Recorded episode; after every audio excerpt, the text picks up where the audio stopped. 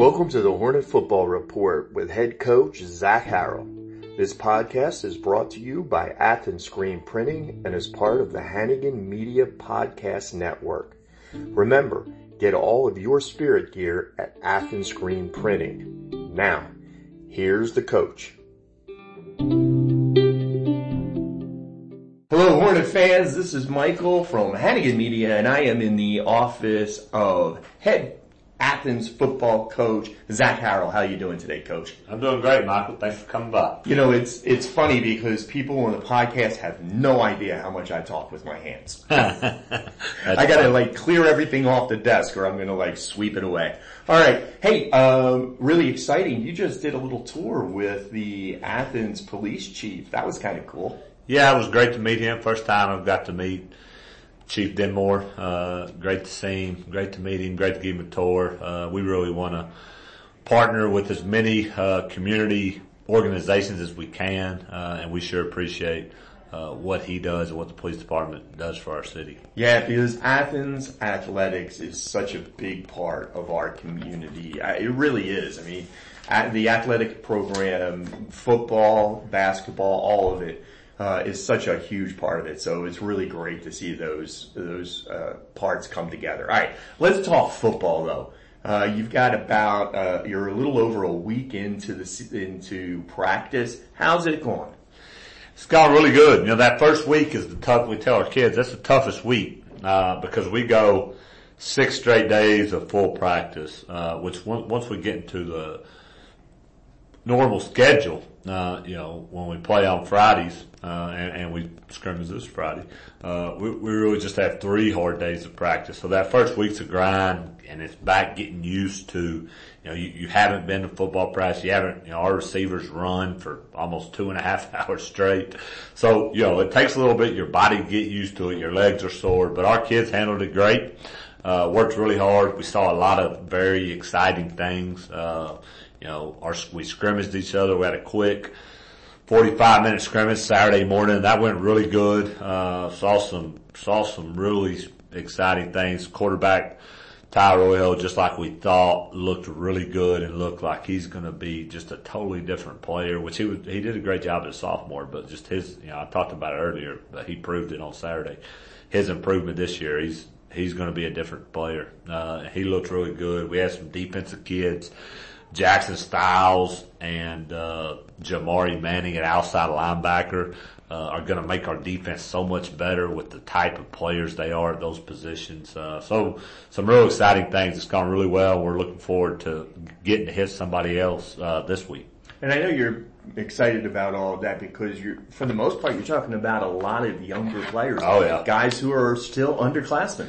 Yeah, we're gonna have, you know, you look at our roster, we've got about 40 guys. Uh, I think right now we're looking at playing nine to 10 sophomores on our varsity. Uh, and, and when we say nine to 10 sophomores, if our, my philosophy, our philosophy here is if we have a sophomore on varsity, they're gonna start and play. We don't put sophomores on varsity and and backup roles uh, because we feel like that's way. If we move on to varsity and they just sit and watch, well, we feel like we're wasting a year of them becoming a better football player. Better to have them on the JV right, where they play. can be playing uh, and getting that experience. So if we put one on varsity, well, that means they're starting and playing. Uh, and so you look at nine to ten sophomores, that's quite a bit, and then you know a ton of juniors too. Uh, and so we're we're going to be young. We're playing a lot of guys that this Friday will be their first time in a varsity competition against somebody else. Uh, so there's going to be uh, some growing pains, uh, but the exciting thing is just the way these kids have responded uh, to our culture and to being together as a team. And you know, it, it's also exciting when we have so many you know, when you look to, which we're not looking to the future, uh, we're, we're looking to right now, uh, and we're looking at the Kaufman Lions on Friday. Uh, but, uh, people that do look to the future, it's exciting, uh, to see so many guys that, that'll be playing for the Hornets for a long time. So I was looking back at some of my pictures from, from the past. I was looking on Twitter and, uh, there was a photo from your first season. I think it was the very first practice you had and it was a picture of your brother doing a chest bump midair with right. one of the other coaches. And it reminded me, reminded me of how that was so different that high energy for practice when you right. first came. Tell me about the energy and how that's going this year because it is it is different for people who haven't seen it. Yeah, you know, we we number one is we practice really fast. Uh, we don't we don't we don't you know a lot of some people will schedule a five minute water break or schedule breaks or they'll have segments when 22 guys are going and 60 are watching. Uh, we, we do not believe in standing, uh, and so we try to keep his kids moving for the the whole practice. They, you know, and don't don't hear me wrong. We we don't exclude them from getting water. Uh, you know, we, we, water's constantly available, uh, and so they just drink water on their own. But we don't take breaks. Uh, we move and we practice really fast, and, and, we believe to do that, to practice at that tempo, uh, you have to have energy and you have to come out there ready to go. And so, you know, I tell our, our coaches all the time, it's our job to set the tone, uh, for practice. Cause if we come out there as coaches, you know, oh, it's high. Oh, you know, this is going to be a long practice, and that's going to feed over their kids. So we, we try to, our coaches are, you know, if, if you walk out there and listen, our coaches are constantly yelling and constantly, you know, screaming our, you know, our motto, swarm, uh, it's a great day to be a Hornet, uh, you know, and just trying to get that energy going and so the kids feed off of it. And it's great for the kids because like you said, there is none of that standing on the sidelines like when I was player, you know, you, you stand and you wait for your shot to go in. I know watching your practices are very, very organized, very, very planned out and every part of the field is being used. You could have linemen on one end of the field, receivers on one side of the field, DBs on another side of the field, all doing different things.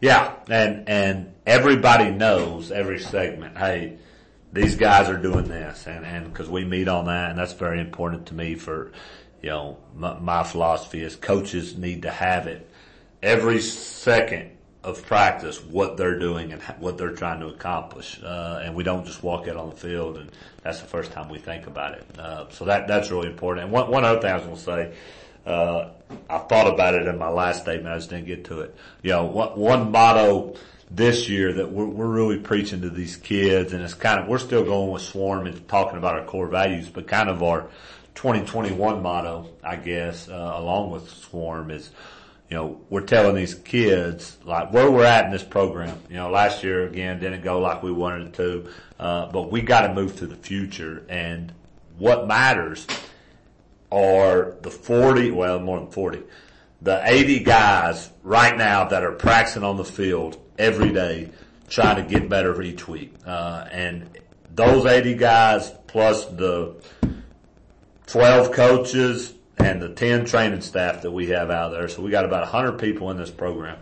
Uh, and we need all 100 of them. Uh, and all, if we all 100 together do our role, then we have a chance to be pretty special. Uh, and it doesn't matter. Uh, I told them the first day of the first day of meetings, uh, and this was kind of a joke. You know, it doesn't matter what your grumpy uncle says or what the Dave Campbell's magazine says or what you know the person at the grocery store says. What matters is the hundred people in this locker room uh, and or in this field house. Uh, and so our slogan is, "We are all that we need." Uh, because again, it's us in here. Uh, and if we're working together, and that, that's not to say we don't need to support appeal because we do, but our kids' mindsets have to be, hey, all 100 of us have to do our job, whatever that may be. Uh, it may be playing scout team, uh, and giving us the best possible look on Monday, Tuesday, Wednesday. Uh, it may be, uh, you know, it may be being on the kickoff team and running down on the kickoff team. Whatever your role is, we gotta have you. Uh, and so anyway, sorry, I, I, didn't mean to go along with that, but that's kind of our 2021 slogan.